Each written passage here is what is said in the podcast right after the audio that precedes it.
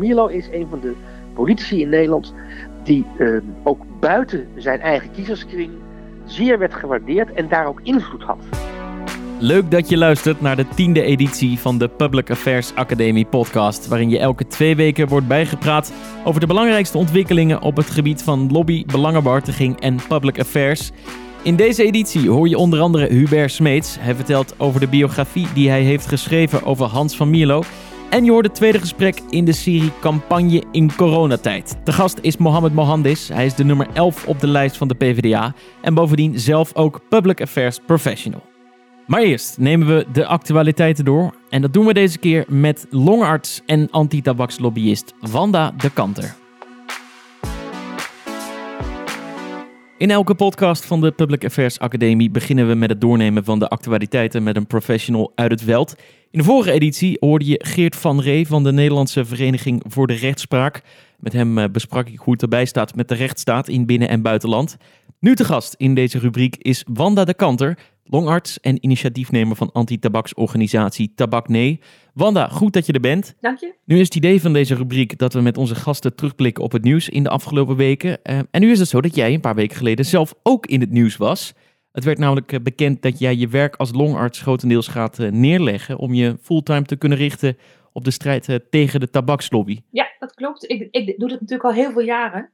En ik merk gewoon dat ik um, veel effectiever zou kunnen zijn op grote schaal dan ik in de één op één relatie. Patiëntenzorg is natuurlijk, het, ja, dat doe ik mijn hele leven al. Um, ik wilde vanaf mijn elfde arts worden, dat is ongelooflijk belangrijk. Maar nu na 36 jaar, dat ik zie dat het aan de ene kant het werk met patiënten en tegelijkertijd de tabaksindustrie en de lobby daaromheen, dat het steeds meer uh, tijd ging kosten en dat ik dan bang was om tekort te schieten. Dus ik heb besloten om me volledig te gaan richten op het voorkomen van longkanker in plaats van het behandelen van longkanker eigenlijk. Ja, en preventie is natuurlijk ook een heel erg belangrijk thema onder dit kabinet. Maar ook zeker in de afgelopen weken is daar veel over gesproken in Den Haag. Hoe heb jij naar die debatten gekeken? Nou, wat mij opvalt is dat, kijk, ten eerste is dat natuurlijk de meeste mensen zien het niet. Want de mensen die, die er aan doodgaan, die praten er niet over, omdat er enorm stigma van eigen schuld is. Dus dat, dat is steeds het leidende iets dat, dat uh, met name partijen als de VVD en PVV het als een eigen vrijwillige keuze is. Terwijl er alles aan gedaan is om het zo verslavend mogelijk te maken. En tegelijkertijd dat ze zeggen, het valt wel mee op dit moment. En het valt niet mee. Dus de cijfers zijn nu dat 33% van jongeren rookt. Tussen de 18 en de 40 jaar. En dat is de laatste zes jaar helemaal niet gedaald.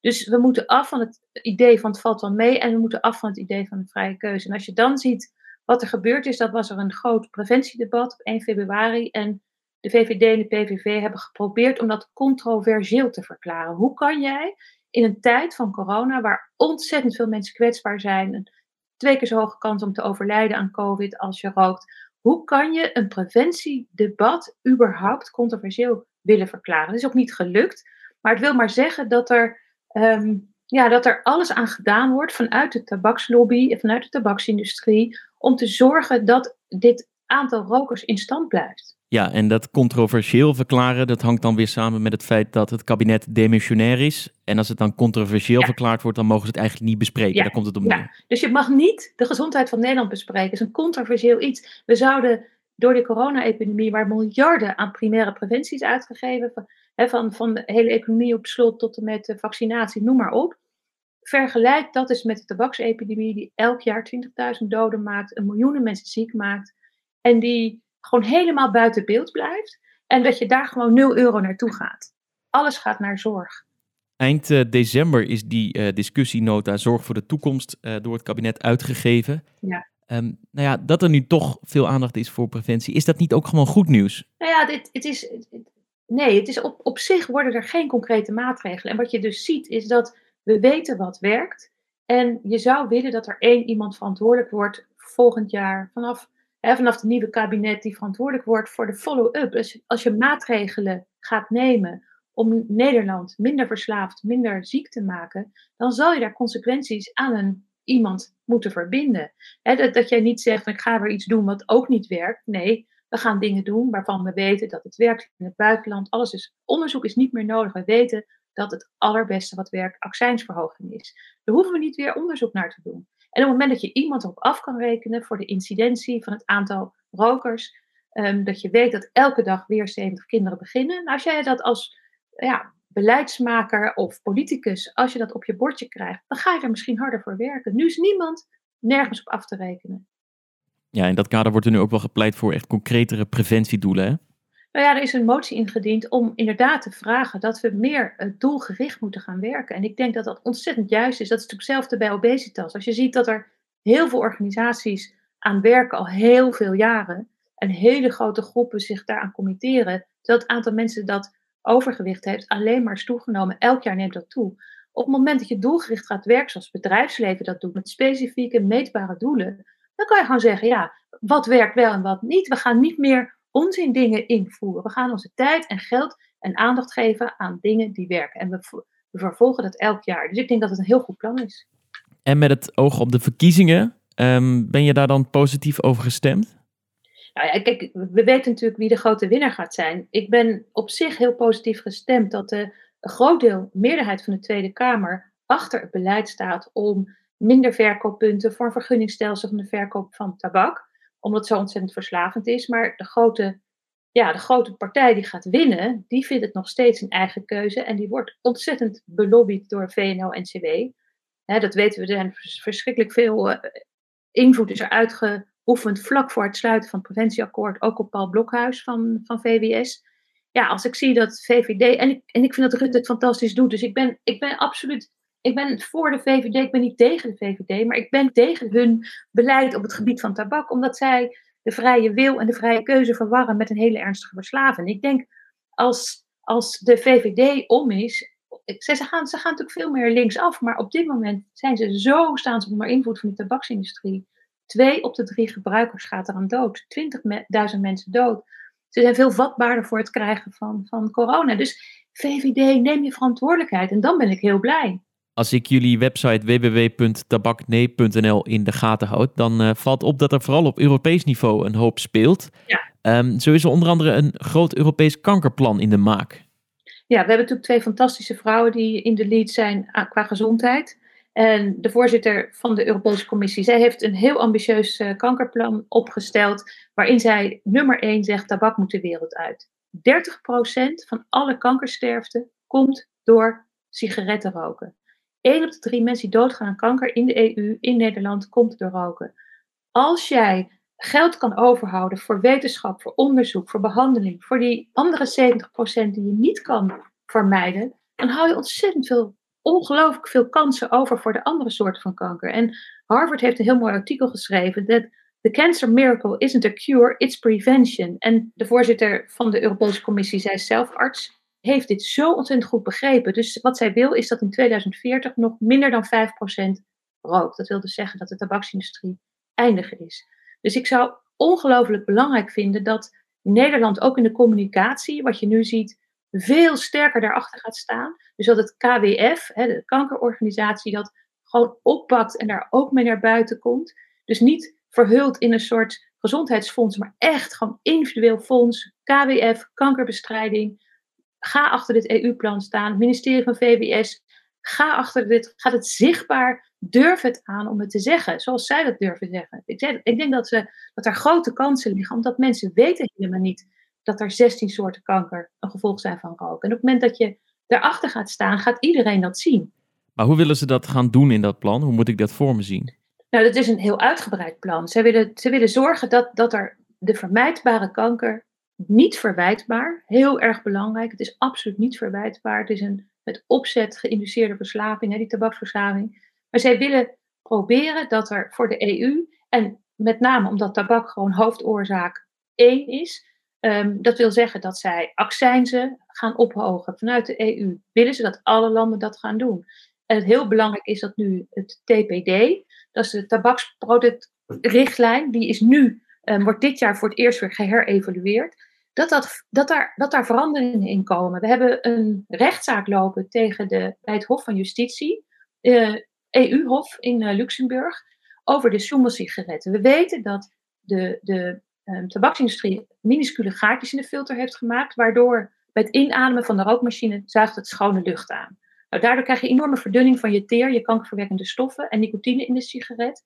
En in het TPD willen wij in die rechtszaak geregeld hebben dat die gaatjes worden afgeplakt en dat die meetmethode niet meer wordt uitgevoerd door de tabaksindustrie. De NEN-commissie, zit alleen maar leden van de tabaksindustrie in.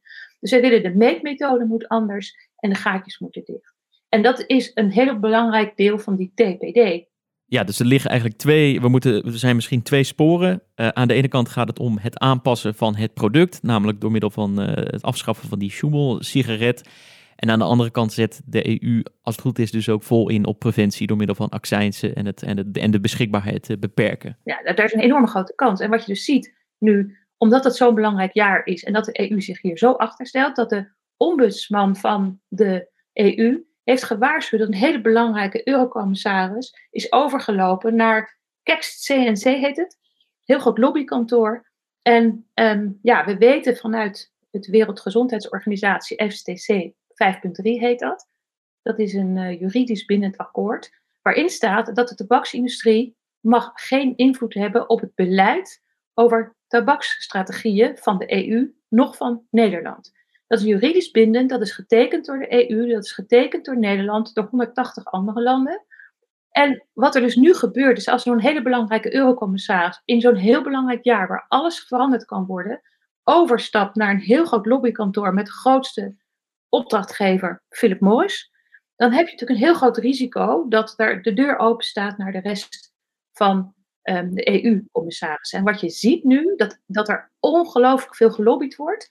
En in tegenstelling tot wat in dat akkoord staat, dat alles transparant moet zijn, is er helemaal geen transparantie meer. Want de letterlijke wining en dining, waar je misschien nog lobbyisten kon zien, gaat nu allemaal via Zoom en via e-mails.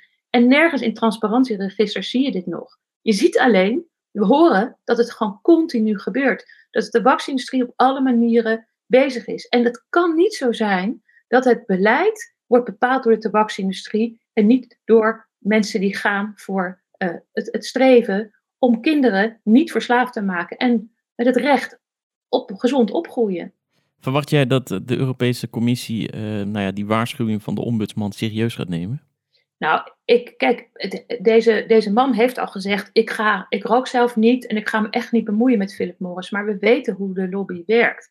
En um, we weten dat, dat, dat alle eurocommissarissen belobbyd worden. Er zijn hele, hele grote um, spreadsheets waarop staat wie belobbybaar is. En ze, kennen ook, ze kunnen ook chanteren, ze kunnen mensen chanteren als ze iets fout hebben gedaan. Ik denk dat als we het allemaal weten, en elke eurocommissaris weet dat het gewoon toch een soort criminele weg is van deze tabaksindustrie, die nu nog legaal is, maar dat natuurlijk op den duur niet gaat zijn, dat zij weten, je gaat met een hele gekke industrie, je mag niet met ze praten. Dus het feit dat dat heel erg benadrukt wordt bij een zo groot antikankerplan, denk ik dat het, dat het in ieder geval dat je jezelf steeds viezer gaat vinden, um, onethischer gaat vinden als jij gaat voor Europa als eurocommissaris en je gaat praten met de tabaksindustrie. Het is heel simpel, het mag niet. Dus doe het niet. Ja, duidelijk. Um, tot slot dan, wat ga jij de komende weken in het nieuws uh, in de gaten houden als belangenbehartiger? Nou, de komende weken is natuurlijk ontzettend belangrijk hoe de um, ja, pre-verkiezingen, zeg maar. Kijk, ik, het is natuurlijk moeilijk om um, ja, kiezers te beïnvloeden. Maar toch wil je dat proberen. We hebben net een, uh, een, een, stuk op de baknee over dat eigenlijk alleen nog maar de VVD en de PVV de tabakspartijen zijn. We, kunnen, we hopen natuurlijk dat ja, de grote hoeveelheid zetels wat, waar de VVD nu op staat, dat mensen toch gaan bedenken van of VVD'ers zelf, dat hoop ik eigenlijk het beste, dat die hun beleid een beetje gaan aanpassen. Dan wil ik desnoods op ze gaan stemmen. als, ze, als ze echt gaan zorgen, we gaan, we gaan zorgen voor die kinderen. Tabak gaat de wereld uit. Die verkooppunten die gaan weg bij Shell, gaan weg bij Primera. We gaan echt een level playing field gaan we doen. Geen nieuwe uh, sigarettenwinkels van uh, Albert Heijn. Kijk, daar zijn we natuurlijk heel bang voor dat uh, de Albert Heijn moet zijn sigaretten verwijderen over een paar jaar. En dat ze dan bezig zijn met een nieuwe gal en gal, een soort sick en sick, noem ik het maar, voor sigaretten. Dat je dus echt een vergunningstelsel. Daar moeten we heel erg aan gaan werken. Aan de invloed van VNO-NCW, de tabaksindustrie, op de VVD. En zorgen dat.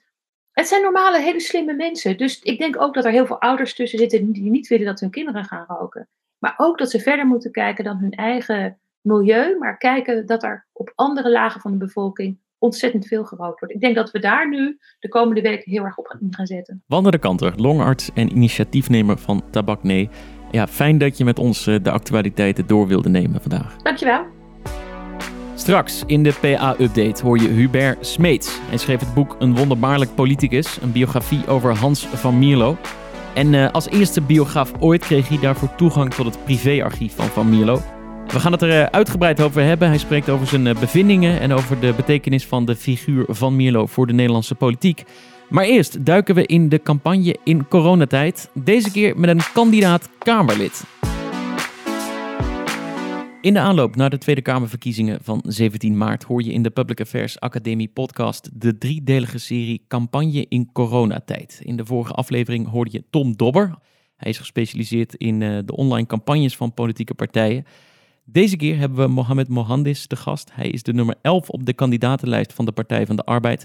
En hij zat al van 2012 tot en met 2017 uh, in de Tweede Kamer. Op dit moment werkt hij ook nog als belangenbehartiger bij scholengemeenschap MBO Rijnland. Uh, Mohamed, goed dat je er bent en dat je jouw kijk op de campagnes met ons wil delen. Zeker, dankjewel. Um, we gaan het straks nog wat meer hebben over jouw rol als belangenbehartiger in de onderwijswereld. Ja. Uh, maar even om met de, de, politieke campagne te beginnen. Is die wat jou betreft al begonnen? Ja, het voelt wel anders dan ooit. Ik heb, uh, dit is natuurlijk niet mijn eerste campagne. ik loop al wat langer mee. En ik moet wel eerlijk zeggen dat door corona ehm, ik nog niet het campagnegevoel heb wat je normaal hebt wel in de media en op sociale media, maar ik vind dat het daar te veel, dat, dat, de campagne te veel uh, in een online omgeving uh, plaatsvindt, om het maar even zo te zeggen. En ik mis gewoon het contact, ik mis uh, gewoon het fysieke wat bij een campagne hoort. Het is gewoon samen de gesprekken op straat, huis en huis, de rozen die we uitdelen als Partij van de Arbeid. Maar ja, je mist gewoon, ja, het is een andere emotie die je, die die je zoekt van, ja, uh, de connectie met, met, ja, ik bedoel, ik spreek wel veel mensen, maar ja, je hebt toch het gevoel dat het allemaal in een soort online werkelijkheid plaatsvindt, waar heel veel bubbels zitten. Dus ik, ik hou mijn hart soms vast van, hoe goed is dit eigenlijk? En misschien blijkt het veel beter te werken dan al die fysieke bijeenkomsten, waar ook natuurlijk veel tijdverlies in zat en reistijd en weet ik het allemaal ja, je, en je, bent nu over, je kunt nu overal naartoe via, via een scherm. Ja, om toch nog eens heel even op die, op die vorige campagnes in te gaan. Neem ons eens mee. Hoe, hoe zagen dat die weken in aanloop naar de verkiezingen eruit? Nou, het is natuurlijk, je bent al heel lang ben ermee bezig. Eigenlijk vanaf het moment dat je kandideert. Dus gevoelsmatig ben je al heel lang in een soort campagnestand. Want je moet eerst een interne campagne voeren. Want je moet op een lijst komen. En dat betekent dus ook dat je ja, de partijgremia en de netwerken, maar ook de netwerken buiten de partij, uh, die probeer je natuurlijk te overtuigen van je kandidatuur en dat er dus draagvlak is voor je kandidatuur. Dus je bent eigenlijk al drie kwart jaar bezig. Hè? Dan moet je je voorstellen dat, dat, het proces al veel langer start. Maar ja, een hete fase, ja, je hebt altijd twee hete fasen zeg ik altijd, maar op het moment dat het congres uh, de lijst uh, vaststelt, dan ben je officieel kandidaat op een bepaalde plek. En dan kun je ook niet meer terugtrekken en dergelijke, want dan is het gewoon echt. Um, en je hebt ook uh, dan de hete fase. Dat is vaak in Nederland vier weken voor de verkiezingen. Want dan zie je dat er veel meer aandacht komt voor de verkiezingen in de media. Dat ga je, dat ga je eigenlijk vanaf nu ook zien. Um, en die hete fase, ja, dan beweegt er nog wel eens wat. Heel veel kiezers gaan nog landen. Uh, maar het lijkt al wel een tijdje, als je naar de peilingen kijkt, dat, dat, dat lijkt alsof die kiezers. Uh, ja, het beweegt nog niet echt, laat ik het zo zeggen. Het valt me enorm op. Uh, dus uh, uh, die weken zien er zo uit dat je, nou, ik in ieder geval als ik mezelf spreek, ja, je bent gewoon naast je reguliere baan, ben je gewoon eigenlijk continu bezig met die campagne in je hoofd. Want je moet dingen plannen, regelen, van interviewtjes. nou, dit soort podcastjes gaan ook aan de lopende band, maar ook gewoon interviews. maar je probeert ook ja, je, ja, alvast te reserveren voor, voor een advertentie en, en, en de campagneborden moeten hangen. Dus ja, op heel veel manieren ben je bezig om die campagne uh, uh, te voeren voor jezelf, maar uiteindelijk voor de partij. Ja, en een hoop dingen gaan nu gewoon niet. Um, nee. Wat is dan voor jou en voor de Partij van de Arbeid het belangrijkste middel om toch mensen te bereiken? Nou, wat ik net zei, wat ik net noemde, dat doen we dan nog wel heel veel. Hè. Dus ik zei net al, uh, het echt zeg van online interviewjes, huiskamerbijeenkomsten. Wat ik zelf doe, is ik ben deze campagne bezig met de GOMO 11-serie. Ik maak een serie van filmpjes waarin ik met uh, mensen spreek die zich altijd inzetten voor andere mensen. Dus ik probeer eigenlijk geen standaard filmpjes te maken waarin de kandidaat of de partij zich profileert, maar veel meer de persoon die in jouw film iets bijzonders doet. Uh, dat heb ik nu al drie keer op rij gedaan. Nou, bij het laatste filmpje, dat, dat hebben we ook gekoppeld met een opiniestuk in het AD afgelopen zaterdag. Landelijk AD stond een opiniestuk over laat het MBO niet vallen. Waarmee ik samen met het JOB, een belangenbehartiger van het MBO, de MBO-studentenbelangenbehartiger, het JOB, samen eigenlijk, dus dat zie ook niet vaak, dat we samen optrekken voor een bepaalde boodschap. dus ik probeer ook die maatschappelijke allianties, netwerken, en die probeer je ook op te zoeken van kunnen we niet samen iets doen? Want je, ik merk dat de boodschap dan veel beter overkomt. Dus uh, targeten van filmpjes en berichten gericht op doelgroepen. Dus target houdt in sponsoring, Facebook, LinkedIn, Instagram. Een hele andere doelgroep jeugd die ik daar bereik bijvoorbeeld. Dus uh, ja, je probeert met alle creativiteit, probeer je een soort, ja, probeer die online kant te bewerken. maar ook lokale, regionale media. Ik vind dat, dat die worden onderschat trouwens in deze campagne. Ik, werk, merk wel dat wij als partij daar, ik zie dat er andere partijen zijn, maar wij maken daar wel heel gretig gebruik van. Uh, dat, die worden enorm goed gelezen en die zijn ook vaak gewoon gratis. Huis in huis worden die bezorgd. Hè? De, de lokale krantjes, kennen ze allemaal. Maar uh, wij zijn ook als lokale, als kandidaten, ik kom dan uit Gouda, uh, bezig om ook daar ma maximaal aandacht te, genereren en impact te hebben. Ja, dus er worden op zich genoeg middelen gevonden. En toch zeg je net in het begin dat je je ook wel zorgen maakt over de manier waarop nu de campagne verloopt. Uh, wat vind jij van het argument dat je nu toch wel steeds vaker hoort dat het misschien vanuit democratisch opzicht helemaal niet verstandig is om nu campagne te voeren en een verkiezing te organiseren? Je merkt wel dat het heel, voor heel veel onderwerpen moeilijk kan gaan. Hè? Dus je merkt gewoon dat de grotere thema's die echt wel na corona een groot vraagstuk gaan zijn. Hoe gaan we ons onderwijs inrichten, ons, ons gezondheidsstelsel? de betaalbaarheid, eigenlijk hele, nou ja, hele fundamentele onderwerpen, die krijgen nu eigenlijk nauwelijks aandacht, merk ik. Um, omdat mensen bezig zijn, merk ik als je gewoon praat, gewoon praat met mensen over wat houdt je nu bezig, dan hoor je toch wel van, uh, heb ik gewoon mijn baan nog en mijn inkomen, gewoon een korte termijn, uh, uh, opdrachten, ZZP'ers die nu in de knel zitten, ehm, mensen die misschien hun baan houden, maar ook niet weten voor hoe lang en hoe, of er nog een klap aan zit te komen. Eh, de impact van corona doet ook iets met onze, ja, eh, ja, ons gezondheidsgevoel. Van gaan mijn ouders het wel gewoon redden? En, komen, nou ja, dus het houdt je continu bezig.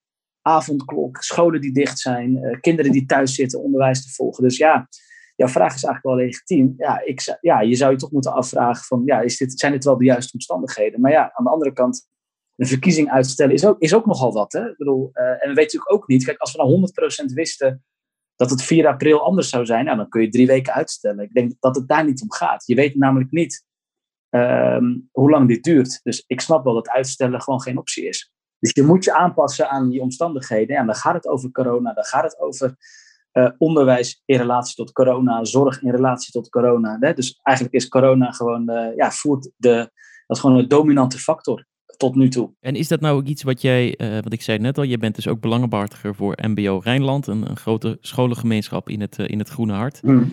Um, is dat nou ook iets wat je merkt in die functie, dat het eigenlijk moeilijk is om, om bepaalde thema's te agenderen op het moment? Uh, nou ja, afgelopen zaterdag lukte het met een soort MBO-verhaal, wat we in het AD hebben kunnen krijgen.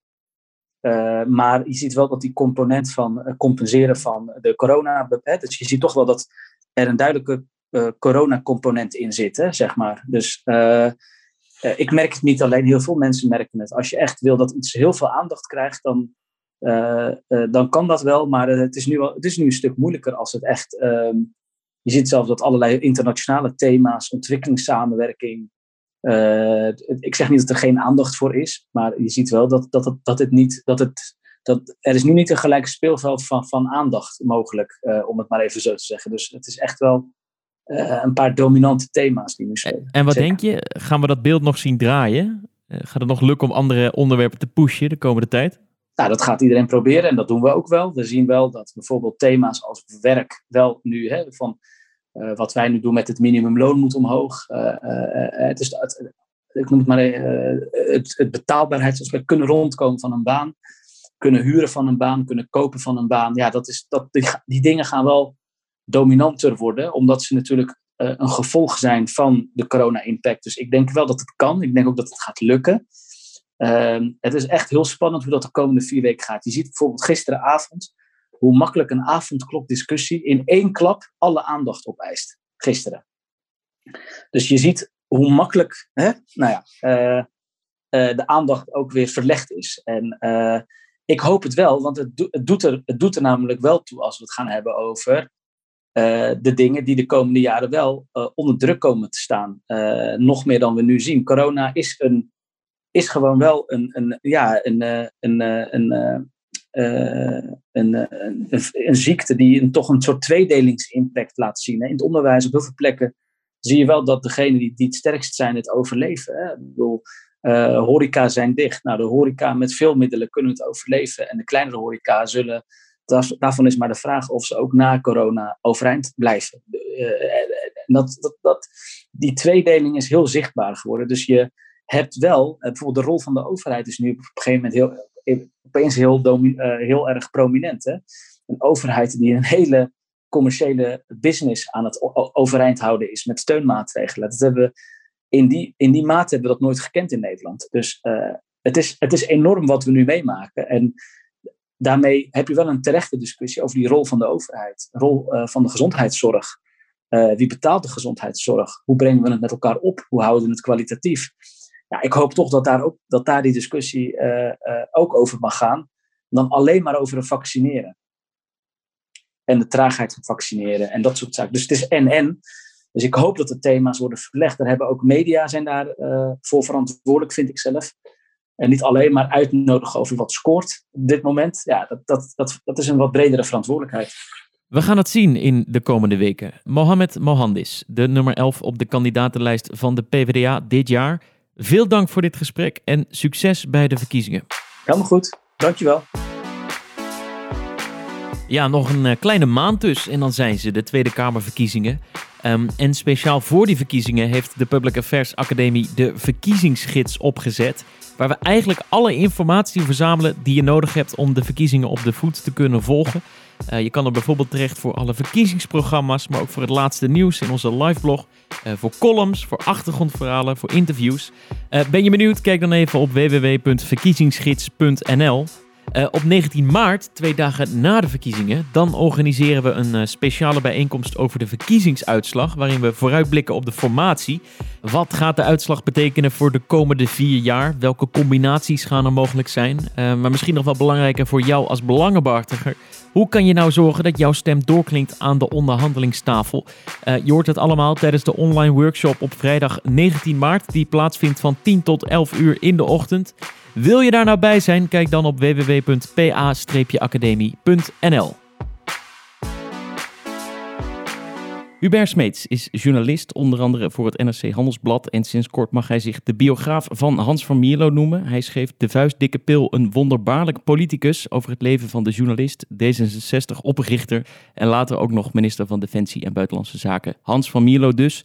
Hubert Smeets, uh, leuk dat je te gast wil zijn in deze podcast. Dank je zeer voor de uitnodiging. Uh, nu is het onmiskenbaar dat Hans van Mierlo zijn stempel heeft gedrukt op uh, de Nederlandse politieke geschiedenis. Maar voor jou persoonlijk was hij ook de reden dat je journalist bent geworden. Ja, eh, ik wist eigenlijk helemaal niet dat Hans van Mierlo ooit journalist was geweest. Ik had het wel eens gehoord als kind toen hij in 1967 in de Tweede Kamer kwam. Tegelijk met zeven andere, zes andere D66'ers.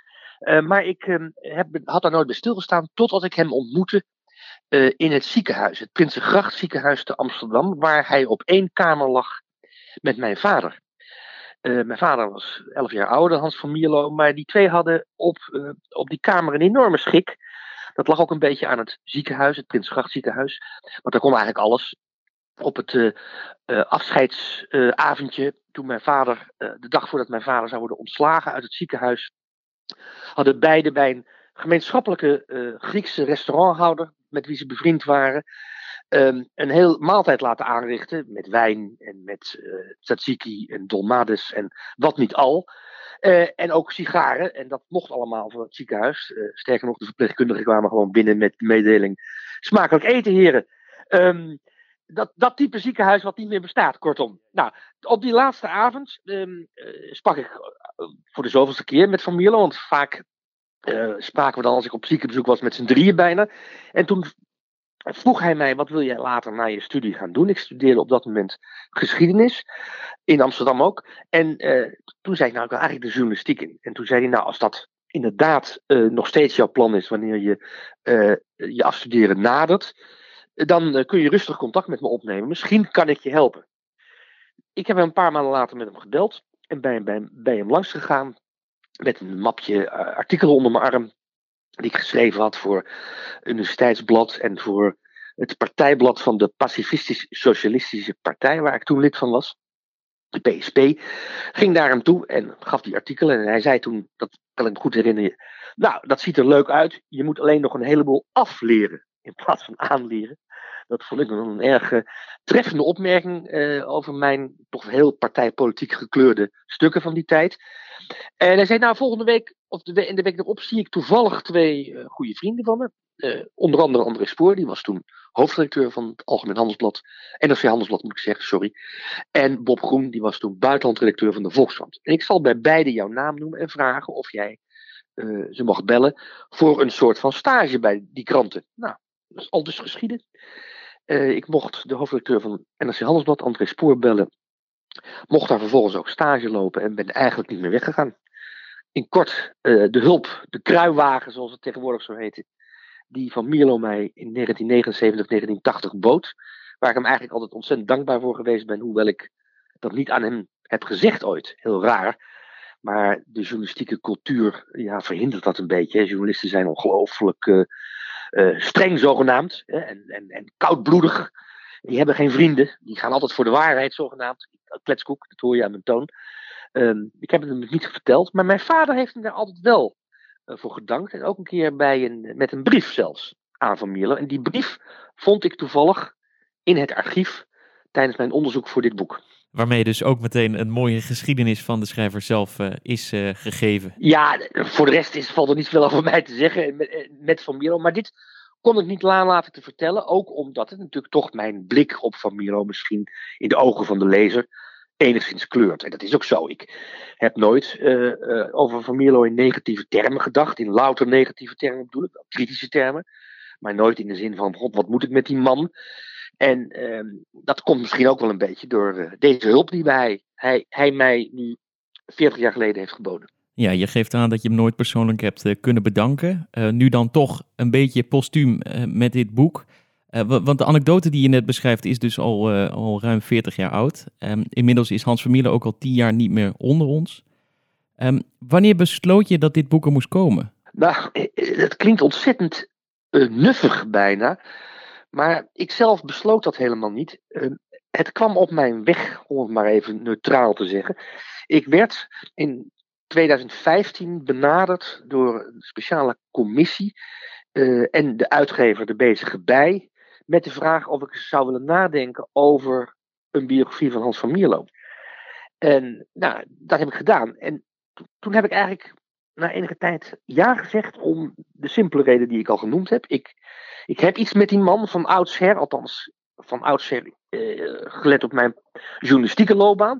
En ten tweede, Van Mierlo kwam in de politiek in 1966, 1967 uh, en verdween, je zou kunnen zeggen in 2002, wel bijna definitief, van uh, de Nederlandse politieke bodem. als politicus bedoel ik, niet als mens. En dat is toevallig ook precies de periode die uh, mij heel erg interesseert. Uh, omdat dat de periode is waarin ik jong was, student was en een beginnende en later ook wat meer ervaren journalist was. De periode die ik in het boek heb aangeduid als de gouden eeuw van de Nederlandse democratisering. De periode van het optimisme over de vraag, het optimisme over de mondige burger. De, de, periode waarin uh, het democratische proces steeds werd uitgebreid van alleen maar stemmen voor de Tweede Kamer naar uh, deelraden, naar inspraakprocedures, naar ondernemingsraden, naar universiteitsraden, et cetera. Is allemaal gebeurd in die periode, en is ook in die periode voor een deel weer afgebroken trouwens, die democratisering. Maar je zou wel kunnen zeggen dat de periode 1966, 67 enerzijds en anderzijds 2002, uh, de moord op Pim Fortuyn, markeert het einde, wat mij betreft, van deze fase in de Nederlandse politieke geschiedenis. Dat die periode belichaamd wordt voor een deel door Van Mierlo. Want wat is de overeenkomst in, in, in al die jaren? Van Mierlo is tussen 1967 en 2002 eigenlijk steeds een centrale figuur op het politieke podium, nationale, in de nationale politieke arena van Den Haag. Hij kwam in de Kamer, hij werd partijleider, hij werd minister, uh, minister van Buitenlandse Zaken vervolgens. En het allerbelangrijkste, hij was de architect van een van de meest bijzondere kabinetten in de Nederlandse geschiedenis. Het Paarse kabinet van Wim Kok. Het eerste kabinet sinds de Eerste Wereldoorlog, sinds de invoering van het algemeen kiesrecht in 1917, 1990, 1919. Um, het eerste kabinet sinds de invoering van het algemeen kiesrecht, um, waarin uh, de christendemocraten of confessionelen van het CDA en voorheen de Katholieke Volkspartij, de Antirevolutionaire Partij en de Christelijke Historische Unie nu eens geen rol speelden. Niet aan deelnamen. Je zou kunnen zeggen het eerste seculiere kabinet in de Nederlandse geschiedenis van uh, na het algemeen kiesrecht. Ja, dat is een van de centrale thema's in het boek. Hè? Uh, die, die droom van Van Mierlo om tot een brede progressieve volkspartij te komen. Uh, en met als doel om dat christelijke midden open te breken. Hè? Eerst met de KVP en later met het CDA. Kan je eens vertellen, waar kwam die nou ja, diep doorvoelde wens van Van Mierlo om dat, om dat midden open te breken en die volkspartij te stichten vandaan? Het kwam uh, voor deel uit, je zou kunnen zeggen, een vorm van jaloezie. Die bij de oprichters van D66 en zeker ook bij Van Mierlo leefde. Richting het Anglo-Saxische politieke model. Het Amerikaanse en het Britse model. Het Britse model met zijn uh, districtenstelsel, wat leidt tot een heldere verhouding tussen de regeringspartij en de oppositie in het lagerhuis. En het Amerikaanse model met zijn heldere scheiding van machten tussen de uitvoerende macht, de president op federaal niveau, het congres, de wetgevende macht en de rechtelijke macht als derde macht daarnaast. Dat die twee dingen, zowel die uh, scherp tweedeling in de politieke, in het politieke landschap tussen regering en oppositiepartijen, zoals in Engeland, als die heldere en goed en consequent doorgevoerde scheiding van machten, zoals in de Verenigde Staten, kenden wij en kennen we trouwens nog steeds niet in Nederland. In Nederland is uh, de uitvoerende macht uh, inderdaad uh, bij de regering gelegd. Maar de regering heeft ook wetgevende macht, medewetgever. Um, en we hebben geen districtenstelsel, maar we hebben een algemeen evenredig kiesstelsel. Wat leidt tot coalitievorming, uh, die onvermijdelijk is om überhaupt een regeringscoalitie in meerderheid te kunnen vormen. En op dit moment zelfs een coalitie met vier partijen. Dat is, uh, lijkt een beetje op de situatie die ook bestond eind jaren 60, begin jaren 70. Toen uh, Van Milo zijn carrière begon in een politiek landschap wat vergaand versnipperd was. En zij wilden die duidelijkheid creëren. Een tegenstelling tussen progressief en conservatief in het politieke landschap. Zichtbaar gemaakt. En bovendien een dubbele stem voor de burger, zoals in de Verenigde Staten, waar de kiezer op dezelfde dag mag stemmen voor de president als voor uh, het Huis van Afgevaardigden en zelfs voor uh, in een of meerdere senatoren in, uh, in, de, in de Senaat. Dat wilde die in Nederland ook. En die Progressieve Volkspartij was daarin een, een centraal element. Want wanneer niet de progressieve partijen, in het geval van Van Mierlo in de tijd, de Partij van de Arbeid, D66 en de politieke partij Radicale, een van de vier partijen die vervolgens is opgegaan in het huidige GroenLinks, wanneer die, die drie partijen eh, niet zouden samengaan, dan zouden ze nooit de meerderheid uh, kunnen vormen, uh, althans kunnen ambiëren, kunnen claimen uh, te worden, die nodig was om de christendemocraten en de, en de conservatieve liberalen in de oppositie te dringen de christendemocraten in dat hele idee van Van Mierlo zouden ook het slachtoffer moeten worden van die tweedeling in de politiek. Want je had in de christendemocratische kring progressieve mensen en je had conservatieve mensen. Je had zwaargelovige christenen die uh, de Bijbel als leidraad voor hun politiek handelen namen. En je had uh, uh, wat lossere, wat vrijzinnige christenen die, die de Bijbel eenmaal als een persoonlijke inspiratiebron ervoeren. Um, uh, en Van dacht dat wanneer je deze uh, christendemocratische partij in het midden uh, met een progressieve volkspartij, zou kunnen zeggen, zou mangelen um, tussen de VVD enerzijds, de conservatieve enerzijds en de progressieve anderzijds, dat je die christendemocraten in het midden zou kunnen vermorzelen, zou je kunnen zeggen, zou kunnen verpulveren. En daarmee zou je dan tegelijkertijd die bijna eeuwoude dominante positie van de conventionele partijen in Nederland kunnen beëindigen. Dat was het ideaalbeeld. Die brede progressieve volkspartij, die is er helaas voor Van Mierlo uh, nog niet gekomen. En ook veel van de belangrijke hervormingen die hij als uh, D66-voorman wilde doorvoeren, ja, dat zijn toch ideeën gebleven. Hè? Denk aan de gekozen minister-president en aan het districtenstelsel bijvoorbeeld. Toch betoog jij in het boek dat hij wel degelijk voor verandering heeft gezorgd, maar dan meer als het gaat om de politieke cultuur van ons land. Ja, ten eerste heeft hij, uh, ik, zeg niet dat Van Mierlo een, een groot staatkundig denker was hoor, maar hij heeft wel de noodzaak van staatkundige hervorming uh, en uh, hoe dan ook de noodzaak van het debat daarover, het moderniseren, het bij de tijd houden van de democratische instituties, uh, dat, heeft hij op op, dat heeft hij gewoon op de agenda gezet. En op de agenda gehouden. Dus hij heeft op die manier steeds druk gezet, ook op met name de Partij van de Arbeid, die helemaal niet zo genegen was om staats, staatskundige hervormingen te willen realiseren in Nederland. Uh, op de VVD heeft hij druk ook gehouden, hoewel bij de VVD die behoefte aan staatskundige hervormingen nog veel geringer was. Dat is één. En twee, uh, hij heeft ook een aantal gewoon concrete stappen gezet die de noodzaak om die kijk op de politieke instituties en die kijk op uh, noodzakelijke hervormingen uh, op de agenda te houden, uh, verder hebben bevorderd. Ik heb het al gehad over het kabinet Kok.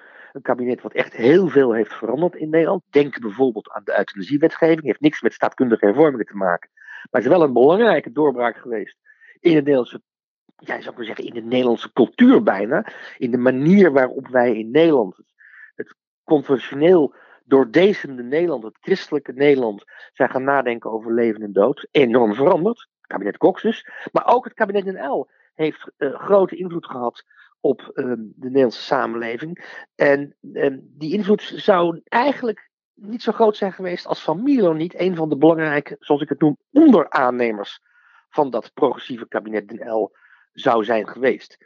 En daarmee is zijn politieke rol veel belangrijker geweest dan alleen maar de 7 tot maximaal 24 zetels die D66 in zijn leiderschap gedurende zijn uh, uh, voorzitterschap van de Tweede Kamerfractie van D66 heeft gehad. Uh, zijn betekenis en zijn invloed en ook zijn ja, attractiviteit zou je kunnen zeggen. Want het was een aantrekkelijke man van Milo in veel opzichten. Als, als man, als spreker. Uh, zowel uiterlijk als in toonzetting. Maar ook in politieke zin. Uh, veel groter geweest dan. Uh, veel verder gegaan. En buiten de oevers getreden van zijn eigen electorale kernachterban. van Milo is een van de politici in Nederland. die ook buiten zijn eigen kiezerskring zeer werd gewaardeerd en daar ook invloed had. Meer bijvoorbeeld dan een Bolkestein bij de VVD of uh, een Den Uyl bij de Partij van de Arbeid. Je zou hem in die zin kunnen vergelijken, hoewel die veel minder, veel minder politiek dier was dan Lubbers, maar met Lubbers, die ook een veel grotere, uh, een veel grotere bereik had, een veel groter appeal had dan alleen maar uh, die, die, die aantrekkingskracht onder zijn eigen christendemocratische kiezers. Tot slot dan nog even naar de persoon van Mierlo, de mens eh, van Mierlo. Je hebt als eerste biograaf toegang gekregen tot zijn uh, privéarchief. Wat voor een man leerde je daar kennen in die archieven? Ja, uh, dat, dat, was zijn persoonlijk archief, wat heel goed was bijgehouden door zijn langjarige ja, persoonlijke assistent, laat ik het zo zeggen, Annat Koster. Die in 1967 bij de D66-fractie was gaan werken en eigenlijk nooit meer weggegaan is in de omgeving van Van Mierlo als zijn belangrijkste assistent. Uh, en hij had ook uh, een soort van dagboeken bijgehouden waarin hij zijn eigen gemoedstoestand uh, probeerde te beschrijven. Daar mocht ik ook inzage in hebben. En wat mij daaruit opviel was dat Van Mierlo eigenlijk een veel ja, grotere tobber was dan ik dacht. Ik had hem natuurlijk leren kennen als politicus. Ik was zelf in, tussen 1985 en 1990 uh, was ik politieke redacteur geweest voor NRC Handelsblad in Den Haag. En heb hem toen ook vrij regelmatig gesproken en ook geïnterviewd. En toen zag ik wel dat het een man was die heel veel twijfelde. Die probeerde om elk probleem 24 keer om te draaien voordat hij zijn analyse klaar had. Heel anders dan de gemiddelde politicus. Die eigenlijk meteen weet stand te peden wat hij ergens van moet vinden en hoe het verder moet. Dat had hij allemaal niet. Maar wat ik niet wist, was dat hij, dat, dat niet alleen gespeeld was en dat het ook niet een, alleen maar voortkwam uit zijn, je zou kunnen zeggen, politieke ideologie, die niet ideologisch was, maar heel erg zaakgericht, pragmatisch zoals het heette. Maar dat het ook in zijn persoonlijkheid zat. Dat het een tobber was. Eigenlijk al van vrij jongs af aan in zijn leven. En dat het een man was die heel veel twijfelde. Heel veel, heel veel ja, um, heel, veel, uh, uh, heel veel twijfelde ook over zijn eigen keuzes, zijn eigen posities in het leven. Niet alleen zijn politieke voorkeuren en zijn politieke standpunten, maar ook over zijn persoonlijke beslissingen die zijn eigen leven raakten. Dat had ik niet verwacht. Uh, je zag dus eigenlijk, zou je kunnen zeggen, tijdens het onderzoek zag ik steeds meer de politicus en de, en de persoon van Milo samenvallen. Hij werd, zou je kunnen zeggen, een open boek. Het was een man die um, helemaal niet zoveel geheim had, die eigenlijk was zoals hij zich voordeed. En dat vond ik wel bijzonder, een bijzondere gewaarwording en dat had ik niet verwacht. We gaan het lezen in de biografie van Hans van Mierlo. Biograaf en schrijver Hubert Smeets, fijn dat je er in deze podcast het een en ander over wilde vertellen. Niet te danken. Het boek Een wonderbaarlijk politicus over het leven van Hans van Mierlo wordt uitgegeven door De Bezige Bij en is inmiddels te bestellen bij de betere al dan niet online boekhandel. Uh, wil je nou meer boekentips? Kijk dan ook even in de boekenkast op de website van de Public Affairs Academie. Ga daarvoor naar www.pa-academie.nl. En daarmee zijn we ook aan het einde gekomen van deze aflevering van de Public Affairs Academie podcast. Over twee weken dan zijn we er weer. Vergeet je ondertussen niet te abonneren op deze podcast en laat vooral ook een beoordeling en een reactie achter in je favoriete podcast app.